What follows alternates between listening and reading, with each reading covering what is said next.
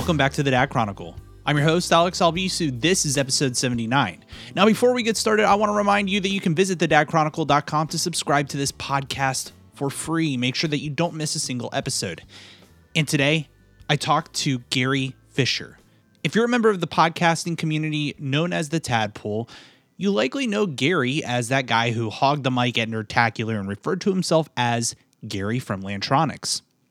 Gary's story is a very interesting one. We talk about his experience parenting his daughter who has Asperger's and his surprising revelation that it may have been passed down from generation to generation. She really struggled with uh, subjects that she really wasn't that interested in. And I had had the same problem when I was a kid. We also talk about how you can tell if your child potentially has Asperger's and how to support them. The, the stubbornness, the uh, the constant negotiation over everything. And finally, we talk about what this community of podcasters means to Gary as someone who has felt like a social outcast most of his life. Yeah, I've always been like the little bit weird one in whatever social group I'm in. I walked into my first Nerdtacular and it was like, mm-hmm. I am home. Here's my conversation with Gary Fisher. Hello, Gary, from formerly from Lantronix. How are you? I'm doing great. I feel like if, if I if I introduce you, I have to say Gary from Lantronix, right? Like that's well, that's like your thing. Well, yeah, yeah, it was for a long, long time, and uh, the, the, the reason for that, uh, I think a lot of people don't realize why I was so obnoxious and uh, grabbing a mic every chance I got was Lantronix was sponsoring Nerdtacular, mm. and I felt that we were not getting as much coverage, as much mentions as say Doghouse Systems. Hey, that's and so plug it, man. That's totally fine. Yeah, um, yeah, that's and, really funny, uh, actually. And, and, so I made a conscious decision. I went to what, four, five Nerdtaculars um, but the, the last two that were sponsored by Lantronix, I made a conscious decision that if there was going to be an open mic, I was going to at least get the Lantronix name out there. I and, love it. Uh, um, and so, uh, uh, it, yeah, it was just, it, it was a marketing thing. That's and, funny, man. Uh, I love it. But, but, and you and I actually had had the pleasure of meeting. Um, I had always, you know, heard your voice just on the other side of the internet. Uh, whenever you'd be involved in Frog Pants things, um, and then we had the pleasure of meeting in person in Vegas earlier this year. Um, so so it's super awesome to have you here, and you've got a great story, and we're going to talk a little bit about um, you and your kids. Um, so why don't we actually do this for th- those people who don't know who you are? Why don't you take a moment just to introduce yourself? My full name is Gary Fisher. Um, I'm 70 years old. Uh, I have had a, uh, fairly long career in tech. I started off at uh, Hughes Aircraft Company in a, uh, test lab, and uh, I worked like five different jobs at Hughes. I eventually became a Unix system administrator, and then I left Hughes. And the last 22 years of my career, I did technical support for what was the company name again? Oh, yeah, Lantronix. Oh, okay. I wasn't sure. I, I forgot. I'm a father, have one child, uh, still married to the same woman 39 years later. Um, uh, and what's your child's name? Oh yeah, uh, it's my daughter Amanda, and uh, sh- she is now 31, and she's still living with us because of some health issues. Yeah. And, uh, so I think that's largely what we're going to talk about here. Yeah, yeah. We and will now definitely current, dive into that. Sure. No, go ahead. I was just going to say, I'm currently uh, uh, working at Disneyland, uh, mostly to get health insurance for Debbie, my wife, uh, because uh, she turns 65 next June. And mm. at that point, she can go on Medicare. Very and I'll probably continue to work there for a while after that. Yeah. Because I have a lot of fun over there. It is fun. And, are you, so so have you always been a big Disney nut? Has that always been a big because I grew up going to Disney World or some kind of Disney thing every single year of my life growing up. Well, from the age of nine, uh, I grew up about two and a half miles away from Disneyland. So we went to Disneyland wow. a lot because we would have uh, out of town guests come into town, stay with us, and they would always want to go to Disneyland. So we were there twice a summer when I was, you know, in my, uh, you know, tween and teen years and I've never been a Disney fanatic, but uh, I, you know, I I, I think they have a really good product, and uh, um, I enjoy representing them. Yeah, that's cool, man. I, I love the and you and I were just telling a story about something and uh, a story that you like to tell in the parking lot when the uh, when the trams are are are kind of falling behind. Do you, do you want to tell that story real quick because I I loved it. Oh uh, yeah, it's just uh, the, the, the short version is uh, I'll get the crowd's attention. I'll I'll know I'll call. I, cast members never yell. We call out, and sometimes we call out quite loudly. But anyway, I'll call out. You're probably wondering why I gathered you all together here today. is to dispel a weird rumor that there might be a hyperspace wormhole between here and Disneyland, and some of these buses might wind up on the planet Alderaan. Uh, but if that happens, don't worry. Alderaan's been voted the safest planet in the galaxy. Uh, so you don't have anything to worry about. And the rumors of this battle station, some people call it a Death Star, that might be approaching, those are uh, you know, what are the chances? So you're going to be fine, I hope. that usually gets usually gets a laugh. Yeah. The, so, and for people who don't know anything about Star Wars, Alderaan got blown up by the Death Star. Um, but it, that's I love that um, every single cast member I've ever interacted with that you know works for Disney comes up with fun little silly things like that. They like truly uh, dig into uh, that role uh, within uh, over at Disney. So I think it's so cool to to hear you um, doing the same. It's just really fun.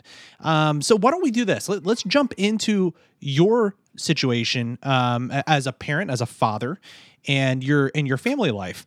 So why don't we take it all the way back? Tell me about when you first became a father. What was going through your mind when you found out that you were going to be a dad? Well, it had been quite a struggle. Uh, we turned out to be an infertile couple, so uh, we uh, uh it took us eight years uh, of of trying to uh, to actually finally have a child, and wow. so she was. We, we we were helicopter parents. We you know she when she was a toddler, she was never more than about two and a half feet away from one or the other of us, and uh, um, and she liked to wander, so it that could be challenging. Uh, yeah, she almost walked into an elevator one time when I was watching her, and uh, I managed to grab her just before she went in, and I was thinking, oh, I would be a dead man.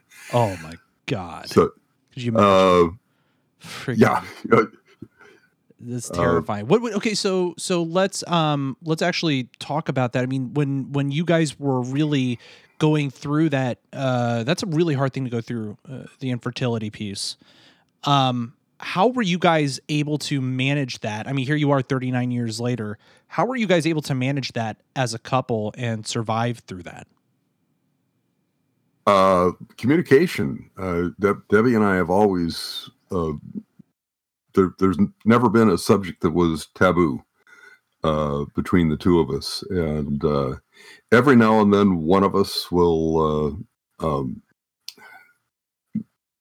will will get you know we'll get stubborn or something like that, and uh, and you know we'll, we'll clam up, and uh, I've Debbie's going to hate this, but I have found that with her, my best bet is to just I'll let her go brood for a while, and then when she comes and blows up at me, I know that we're on the uh, on the verge of uh, resolving the issue, and that doesn't happen at all anymore. I'm talking early in the relationship sure. here. Uh, and uh, well, I think that's important, right? Like, I mean, you grow as a couple, you grow as people, um, and especially talking to a lot of folks uh, who have had issues in uh, in relationships for whatever reason. You know, an issue might be a, a strong word here, but I think that um, you know communication is so key, and especially with your situation, uh, I, have talked to a lot of parents as well on this show who have had uh, fertility issues as well. So uh, communication, is, you're right, it's so key. So what? So when you guys found out that you were pregnant, what? How did that make you feel? Uh, well, I was pretty excited and I was scared as hell.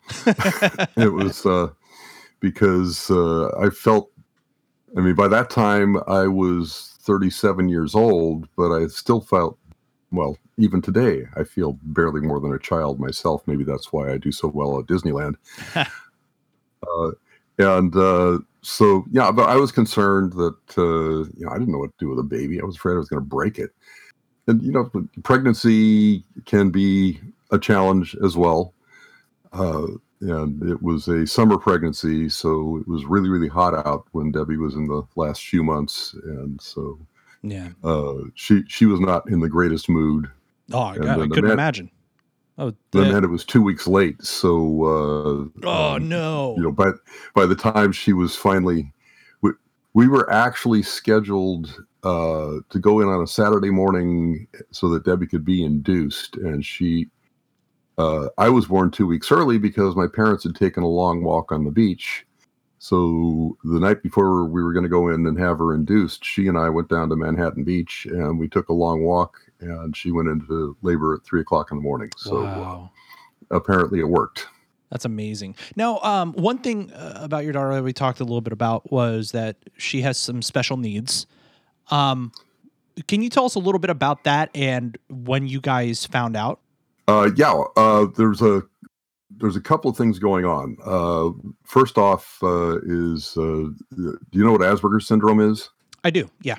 It's on yeah, it's on the autism spectrum. It's uh, at the top of the autism spectrum, and uh, so she, uh, I think she prefers to say that she is an Aspie rather than she has Asperger's, um, and uh, uh, it it causes some behavioral issues. She was struggling in school, uh, and she was a really really energetic kid. Uh, she used to play on the swing set out in back of our house, and she'd use it like a jungle gym. I don't think she ever swung on the swings, and uh, you know she'd go diving across and just catch herself at the last minute. And I kept telling her, "You're going to fall and hurt yourself," and she said, "I haven't fallen yet." And I said, "You're only going to fall once." uh, uh, but then you know she she really struggled with uh, subjects that she really wasn't that interested in, and I had had the same problem when I was a kid. So uh, I just you know my attitude was ah you know she's just she's got to tough it out. She's got to you know maybe she needs to get a you know a couple of D's to uh, you know wake her up because that's basically the attitude that my parents had. Uh, and, but my wife was saying, no, there's something not right here.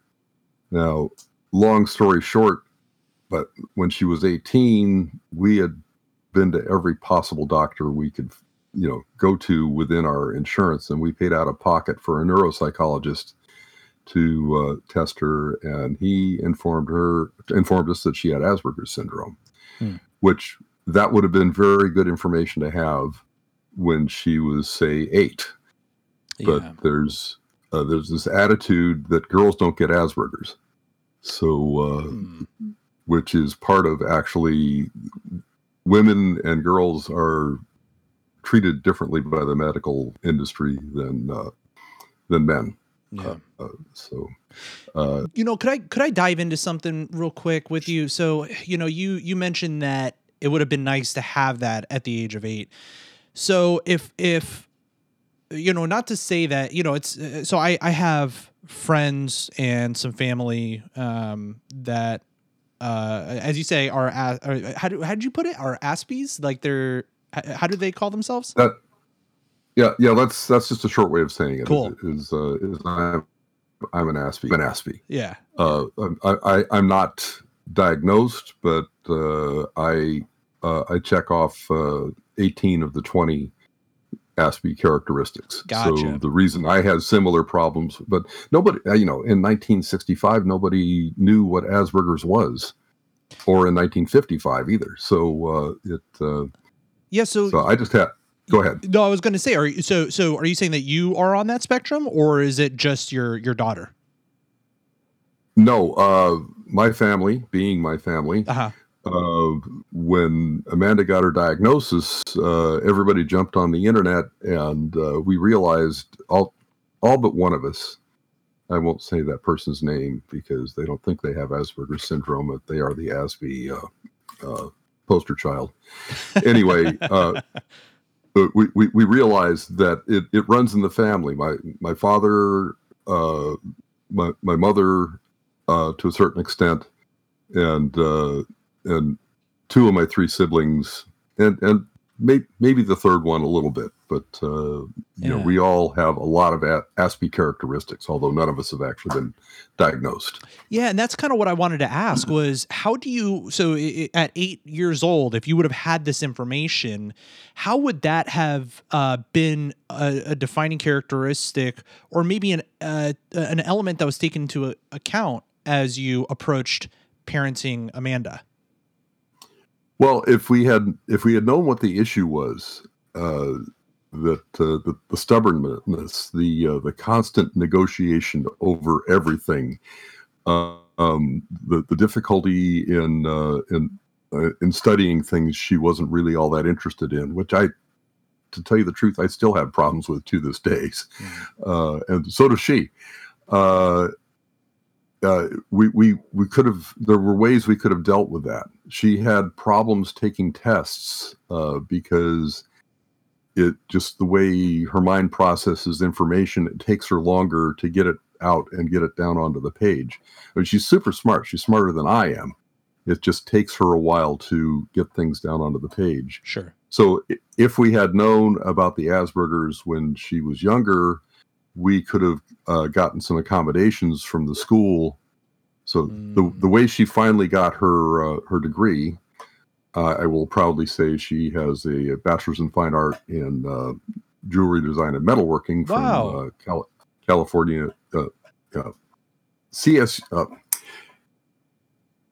it's Cal State Long Beach. Okay. California State University at Long Beach. Gotcha. And uh, um, so, uh, but but it was they they actually gave her some accommodations. So if there was a, a test, she got extra time, and she was allowed to just go into a quiet room with with a proctor and take the test by herself, rather than be in a room with all the distractions and all of that Mm, and okay. uh, and so none of that existed when I was a kid. There's a lot more awareness uh, that the kids are different nowadays, and that some of them need you know a little uh, they need accommodations, and that's they're now available.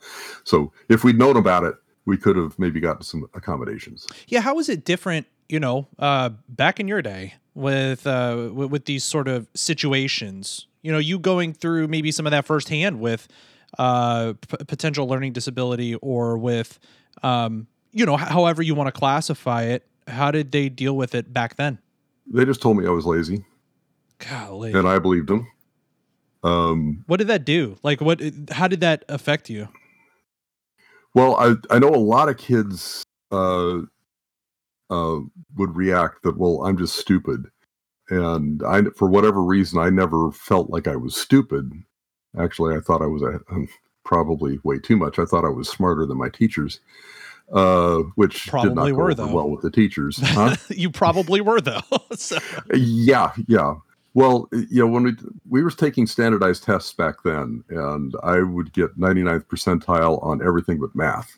mm, And the reason I'd be down into like the 85th or you know 75th percentile on math was that I refused to memorize the multiplication tables, and uh, I hated doing arithmetic.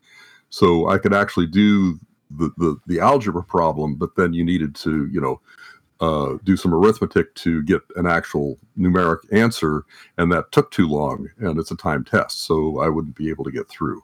Uh, uh, um, so uh, so so yeah but uh, yeah everybody said i was lazy. I remember my mother uh, when i got a little bit older she said that i'd be in the dining room doing my homework and they'd be leaving me alone because they wouldn't want to distract me and they'd look in and i'd be waggling my pencil around and i'd be looking up at the ceiling and i'd be daydreaming and to me it just felt like you know i went in there and sat there for 10 minutes and then they say it's bedtime um and i would have been in there an hour and a half and it was just i was so uninterested in what i was supposed to be doing that uh, my brain just wouldn't wouldn't focus on it wow. Uh, and and so i thought there was something wrong with me everybody else did too uh, and so uh, it it definitely impacted my self-esteem. Yeah. How so? Um, uh, I had very little self-esteem, um, and uh, uh, I, uh, you know, I was dealing from a very early age with depression and anxiety, but I didn't even realize that was what was going on until about the time I turned fifty. Mm. So that that's a whole other story. Well, you know, I, I, think that some of it is is really tied together, Gary, because if you think about what uh, the messaging was to you at a young age, there saying, "Hey, you uh, you need to just focus up." There's, um, you know, uh, without realizing that, hey, this is a lot of this is out of Gary's control, and there's some other things happening there. Um, also, it sounds like you have the right mentality coming into your parenting experience based on what you experienced as a child on hey this is how you deal with it because uh, you have firsthand kind of experience with it and you're able to kind of reflect that for amanda which is beautiful. Um, but you know i think that the that the social anxiety and, and actually we can talk a little bit about your podcast a little bit later because i'm i'm interested in having people listen to it. Um, but uh, i, I want to think through like are you um uh, how have you been able to manage that anxiety? You know here you are 40 50 years later um from you know your adolescence and young adulthood. How have you been able to uh deal with some of that anxiety in a healthy way? Well basically for the first 50 years of my life i didn't deal with it in a very healthy way at all. Um and especially for the first uh, 25 years or so um, i was just i was a loner. Um, i had a few acquaintances i hung out with uh,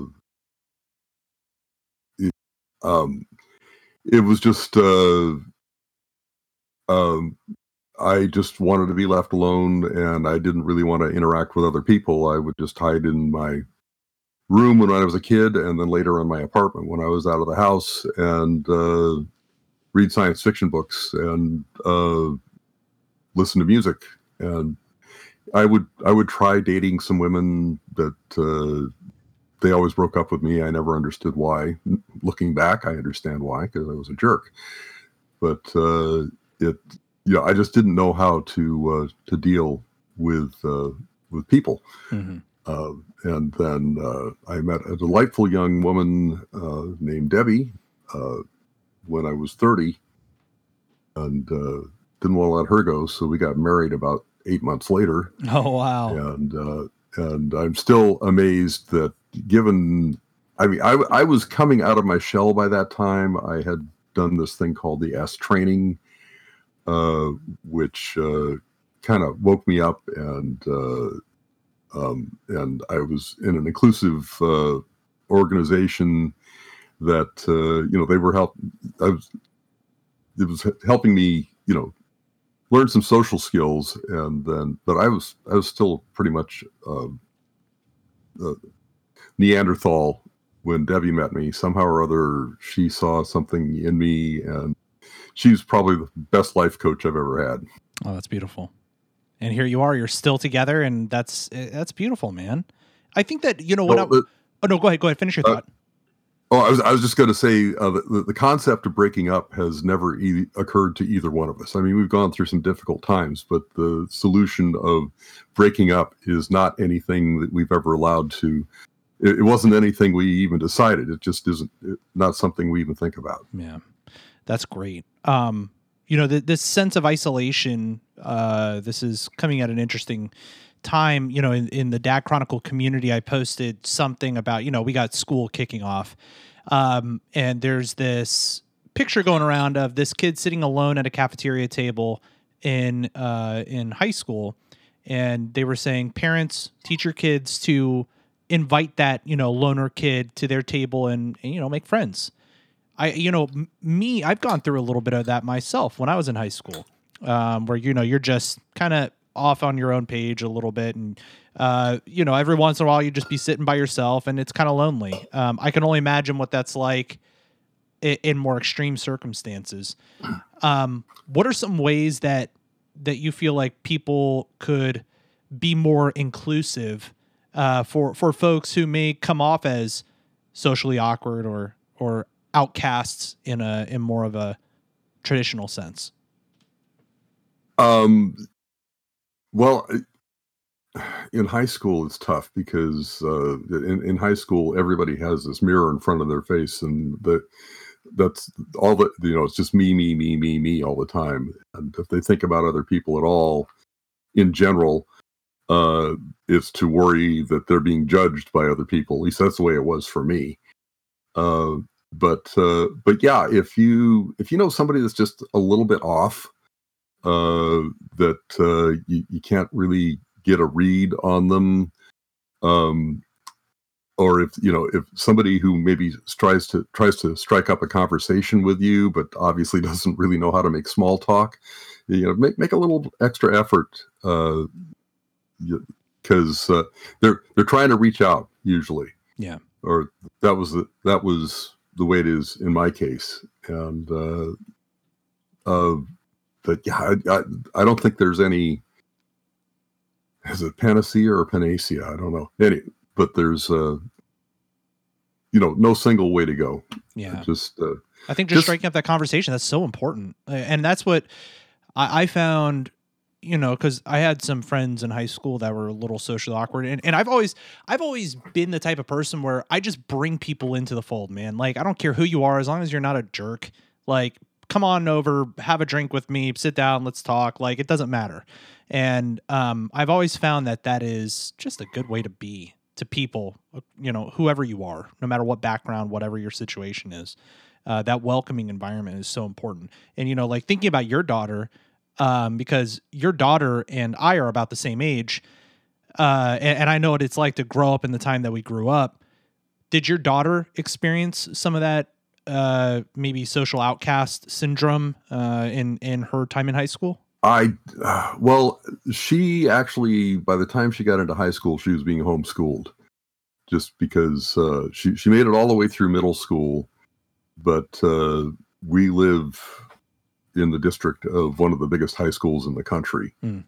and uh, it was just too overwhelming. She she went there for five days, and it was just too overwhelming for her. So Debbie pulled her out, and uh, uh, we we put her in. Uh, independent study for a long time, Mm. and uh, there was uh, a you know, a, con- a continuation school. You, you know what a continuation school is? I no, I'm not familiar actually. Okay, so if uh, if you get expelled from high school, or uh, you know for some reason um, you you can't continue to go to the school that uh, that you started at, they have these continuation schools. Uh, it used to be the uh, the, the pregnant girls schools kind of thing okay, gotcha. uh, uh, and uh, and uh, yeah, it's it's basically a school full of what are considered troublemakers or you know troubled kids one way or another. Um, and uh, r- but right next next this continuation school, which isn't far away from us, there was a little trailer, and that was the um, independent uh, study trailer. So she'd go over there every now and then. She'd get some assignments, and there was a teacher that would check in on her once a month, and she did she did great. Uh, you know, she'd get everything done, and uh, he he told us that she of all his continuing education students that were studying at home, she was his favorite because he, you know, she did all the work, whereas a lot of them just blew it off. yeah. Uh, So- so that- was that- after Uh, real quick on that on that subject. So I didn't ever really take that into consideration finding a completely different uh, learning environment for your kids when they're in that sort of position. Um, so how do you go about like kicking that off with whatever school system? Like if i'm thinking about parents who are listening to this right now and they're like oh my god my kid would be this would be great for my kid because you know perhaps they're resonating a bit with uh, with your daughter's story. How do they start that engagement with their school system to look into something similar for their kid Yeah, well, I I don't know the the full details because I was working full time and and Deb was a full time mom, so Deb took care of all of that. But uh, you know, contact your school district and find out if they have uh, some kind of independent study program. Mhm. Uh, and uh, I imagine most of them do. I I'm in California, and uh, I, I know that I've over over my lifetime here, I have heard of people in independent study. I didn't really even know what it was until Amanda actually started doing it. But uh, yeah, okay, no, that's yeah, that it's fascinating. Um, you know, I, I want to talk uh, a little bit more about how community and uh, inclusivity is really powerful uh, for for people, uh, you know, in your daughter's situation, and even certainly in your situation uh, to an extent. Uh, what has the Frog Pants community done for you, you know, personally? Because I, I think about for me, for instance, there's this immediate sense of community with a lot of these people actually i would say really everybody in that community going to vegas yeah. for the first time and meeting all these people for the first time uh, these podcasters that i've listened to for years people that i've encountered in chat rooms over the years that uh, you know just these people are amazing and i, I recently um, you know, uh, or it's it, it, will be released. I think one of the ANTP interviews. You know, I talk about like these are my people. Like they're just really good people. What has that done for you um, with your own social anxiety, and how has that been a benefit? Well, I, I've finally found my people. Uh, yeah, I've always been like the little bit weird one in whatever social group I'm in, and uh, I, I walked into my first nerdtacular, and it was like, you know, it was like, mm-hmm. I am home and I mean, it's such a diverse group. Uh, you've got uh, you've got. I, I, am not a gamer, but almost everybody is in there, and still, I'm you know I'm included because I like weird movies. I uh, um, uh, I, I, can't even explain it because the uh, uh, the Venn diagram of my interests and the interest of most of the people in the Tadpool community doesn't really overlap that well, but we're all geeks. Yeah uh, to to one extent or another. So, mm-hmm. uh, and you know, we we tend to watch the same TV programs in general, uh, and uh, so we we always have things to talk about. And uh, as I say, I, I, love the diversity. I I really ha- knew nothing about uh, the broad range of gender, you know possibilities until I got involved in the Tadpool. Yeah. Uh, and uh, I, my my daughter and her her friends are uh, they're trying to make me the most woke 70 year old on the planet. I love that you just used that word. That is great. um that no that i would say it's very true the frog pants community has been truly amazing and and the people in there just you know, they're they're incredible. And what has you know? Let's segue a little bit into your own podcast. What have podcasts done for you um, that have made you so interested in them? Like what what drew you to a lot of like Scott's work and Brian's work and you know all of us here in the in the Frog Pants community. Well, I always kid around that my gateway drug into Frog Pants community was Current Geek, and it was the the first Current Geek. And it was just Tom and uh, Scott. Yeah. Um, and you know, talking about geeky stuff, and uh, I just uh, iTunes had recommended it as a podcast I might be interested in because all the podcasts I'd been listening to up to that point were comedy or music related. Mm-hmm. But I thought, well, this sounds interesting, and I immediately I've I've had a man crush on Tom Merritt uh, since about 2009. Oh, it's hard not to have um, a man crush on Tom Merritt. He's the man. That's great. Yes. Uh, and, uh, and and Scott, you know, there is no better person in the world than Scott. Yeah. So, uh, uh, what was the question?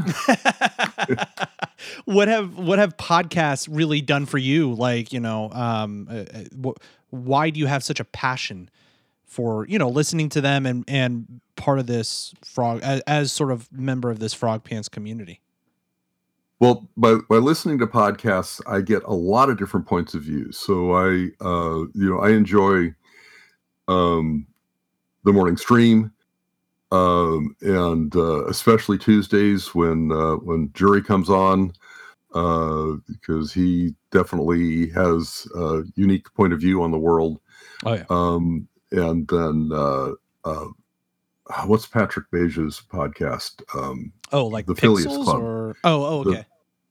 Yeah so so he he's got a podcast called the Phileas Club where he he brings in people literally from all over the world and they discuss the news from a point of view I mean, every now and then one of the people he brings in is an American but they're usually from like Saudi Arabia or India or uh, uh, you know pl- places that I'm really not that familiar with and it's interesting to hear their their take on world politics Right. and just you know stuff that's going on in the world. Uh, so I uh, and then yeah, it's just it it's not your prepackaged uh, NBC nightly news on TV um, that uh, you know they spend like a maximum of 90 seconds on any particular uh, issue and uh, i just i just like the diversity of uh, worldviews Sure. Yeah. Yeah, I would agree. I Um, think that that's that's such a powerful thing that podcasts have is that people have your average Joe can really jump in and provide have a voice on a topic and uh you know the the world can listen to it anybody in the world can listen to it that's such a cool empowering thing and you know you've kind of taken on your own little project here do you want to you want to talk about because and and just to kind of preface it uh, I, I feel like you know I, I watching your journey through this, knowing that we had a conversation in Vegas when we first met, and you and me and Tom Merritt were standing there, and Tom and I were just like, just do it, Gary, just do it. like, so w- w- tell us about your podcast because I'm very proud of you for for taking it off the ground. Well, actually, before we do that, I just want to take a quick step back because this wound up being a lot more about me than my daughter, which was not what I So, along with the Asperger's syndrome, my daughter also has chronic fatigue, and they're calling it fibromyalgia. Uh, fibromyalgia is the diagnosis of last resort. So, I'm just incredibly proud of her, everything she's managed to do when she has to manage her energy so carefully and and also has to deal with the social aspects of, of her uh, Asperger's. So I, I just wanted to get that. No, that's totally fine. Thanks for mentioning that. Yeah, no, I, you know, Yeah. I think I and and on that note, you know, just about this being about you versus your daughter, I think that what what um a lot of things to keep in mind just about our own parenting experiences is that a lot of what we go through as children and this has just been my experience coming into having conversations with a bunch of different parents as well as my own experiences uh, you know growing up uh, a lot of that has so much to do with the stories that unfold, you know, for our kids and how we can better support them. Um, so it, it really is hearing your story and, and what you've gone through up to, you know, this point, as well as what your daughter is is currently experiencing in her life. Um, you know, I, I hope you know, like, you should be so proud of being such a great supporting dad of your daughter. Like, that's Oh. it's such a cool thing, Gary. Well, and I'm incredibly proud of her as well. She's working part time for a uh, for a jeweler at the moment, Good. and uh, so anyway, uh, so so back to my podcast. Uh, it's called Adventures in Social Anxiety. Uh, it's not the podcast I originally thought I was going to do, but uh, but you and Tom, when we met in the hallway in the Plaza Hotel there, uh, encouraged me uh, in Las Vegas to just record something and publish it. Uh, because I, I wanted to be perfect. I wanted, you know, music. I wanted, you know, all, to do all kinds of production. I figured I needed more equipment than I had. And Tom said, no, just record something and publish it. So uh, I just recorded a quick little story uh, about a couple of things that had happened at the Vegas get together. Um, and I needed a title for it, so I just called it Adventures in Social Anxiety. Uh, and then some friends, one friend in particular, said, You don't seem to be a particularly anxious person, so we'd like to hear your story. So, me personally, I don't know how interesting it is, but uh, I'm uh, I'm telling my life story uh, from the point of view of uh, anxiety and depression, um, and uh, um, hopefully somebody might be might find it helpful. Uh, somebody might be in kind of a similar situation, and uh, maybe I can be an example of you know somebody who's managed to work through it. I'm actually going to transition it now. I'm in the process of uh, publishing in four parts an interview that Kathy Hopkins did with me uh, back in 2013 while I figure out where I'm going to go. But it's going to be more about uh, maybe a story from my past and then a little update on what's going on now. And I'm thinking maybe an inspirational quote, but I'm going to try and keep it between 10 and 20 minutes. Good. No, I think that's great, man. You putting your story out there is is a great thing to do. Um, uh, I am I'm very happy to hear that you are um, you know pursuing this because something as somebody who's like an avid podcast listener, you know, you're you taking that next step to kind of think about how do you get creative in your own right and still tell a story that is really important. This idea of destigmatizing anxiety, um, you know, promoting a positive mental health um, uh, sort of situation. That that that's all very important. People oftentimes see uh, mental health as sort of taboo to talk about. I, I, oh, yeah. I, I can't disagree more with that. I think it's so important that people openly talk about what they're experiencing. Um, otherwise, you know, it's kind of like what you're talking about. You isolate yourself. That's not good for you. That's not good for anybody around you that loves you. Um, so uh, I, I, really commend you on that. That's a, a very brave thing to do, Gary. Uh, well, I don't see it as particularly brave, maybe a little conceited, but uh, I think it's brave. brave. Okay. Uh, so uh, so yeah, that's that's where it is. Uh, it's Adventures in Social Anxiety. Uh, easiest place to find it is on Spotify because I publish it through Anchor.fm, uh, which is owned by Spotify. Yeah. Uh, it hasn't shown up on Apple Podcasts yet, but I always in the show links I put an RSS link that you can add it to any podcatcher that you have. Beautiful. Good, good. Well, um, you know, I always like to end the show with sort of some some words of wisdom. Um, as somebody who has um, kind of experienced uh, fatherhood uh, for, from the perspective of a parent, somebody who has some special needs, what sort of words of wisdom would you provide another parent, perhaps listening to this, who is in a similar boat and needs some, you know, could could use some some words of encouragement? What would you say to him? Just stop and take a deep breath every now and then. If if if, if things are getting out of hand, um, you know, I, I I uh, I don't consider myself to be particularly wise, so I don't have any you know canned words of wisdom. But uh, but just uh, if if you realize that you're going around, I, I call it the carousel.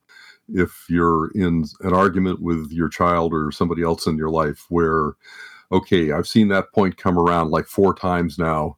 Maybe do something to break it up. Tell a joke. Uh, it, you know, if uh, if the atmosphere is really toxic, leave the room, get out of the house, and you know come back later and, and pick it back up. Uh, because uh, if uh, everybody's in a high emotional state, nothing's going to get done. Yeah, that sounded wise to me, Gary. So I think okay. Should, I think you should give yourself a little more credit than that. I think that's good. Um, Gary, and where can people, where can people like reach you if they wanted to uh, find you on social media or or anything else? Well, on uh, most social media, if you search for Senior Geek 49, all one word, uh, you'll find me. Um, uh, on Reddit, that one wasn't available, so it's Senior Geek 1949. Uh, but I'm not on Reddit that much, so it doesn't matter. Uh, but uh, but yeah, it, as I say, name is Gary Fisher. I live in Lake Forest, California, so you Beautiful. can usually find me pretty pretty easily. Beautiful. Well, no, thank you very much for sharing your story. Thanks for being a great dad. And uh, again, um, thank you for taking time on a on a Saturday to uh, to do this. This was a lot of fun, Gary. Thank you. Oh, it was a lot of fun. Uh, thank you. Special thanks again to our guest, Gary Fisher. Gary is such a wonderful human being. And when we take a moment to appreciate what others go through and show compassion and welcome people into our lives, we have an opportunity to really get to know people like Gary. I am so happy to have gotten to know Gary at uh, the TMS Vegas meetup. Um, he has become a friend, and I am happy to call him a friend. So thank you again, Gary, for being on the show. If you enjoyed what you listened to today, give us a five star rating on iTunes and consider supporting the show. If you head over to thedadchronicle.com, there's a link to become a patron. We have a lot of really awesome rewards for patrons, so check that out. And if you'd like to chime in on the conversation, email the Dad podcast at gmail.com. And if you'd like to follow me on social media, you can find me at Alex Albisu and all the other shows I do over at incastmedianetwork.com. Thanks for listening. I'll see you next time. If you like this show, check out more great content at incastmedianetwork.com.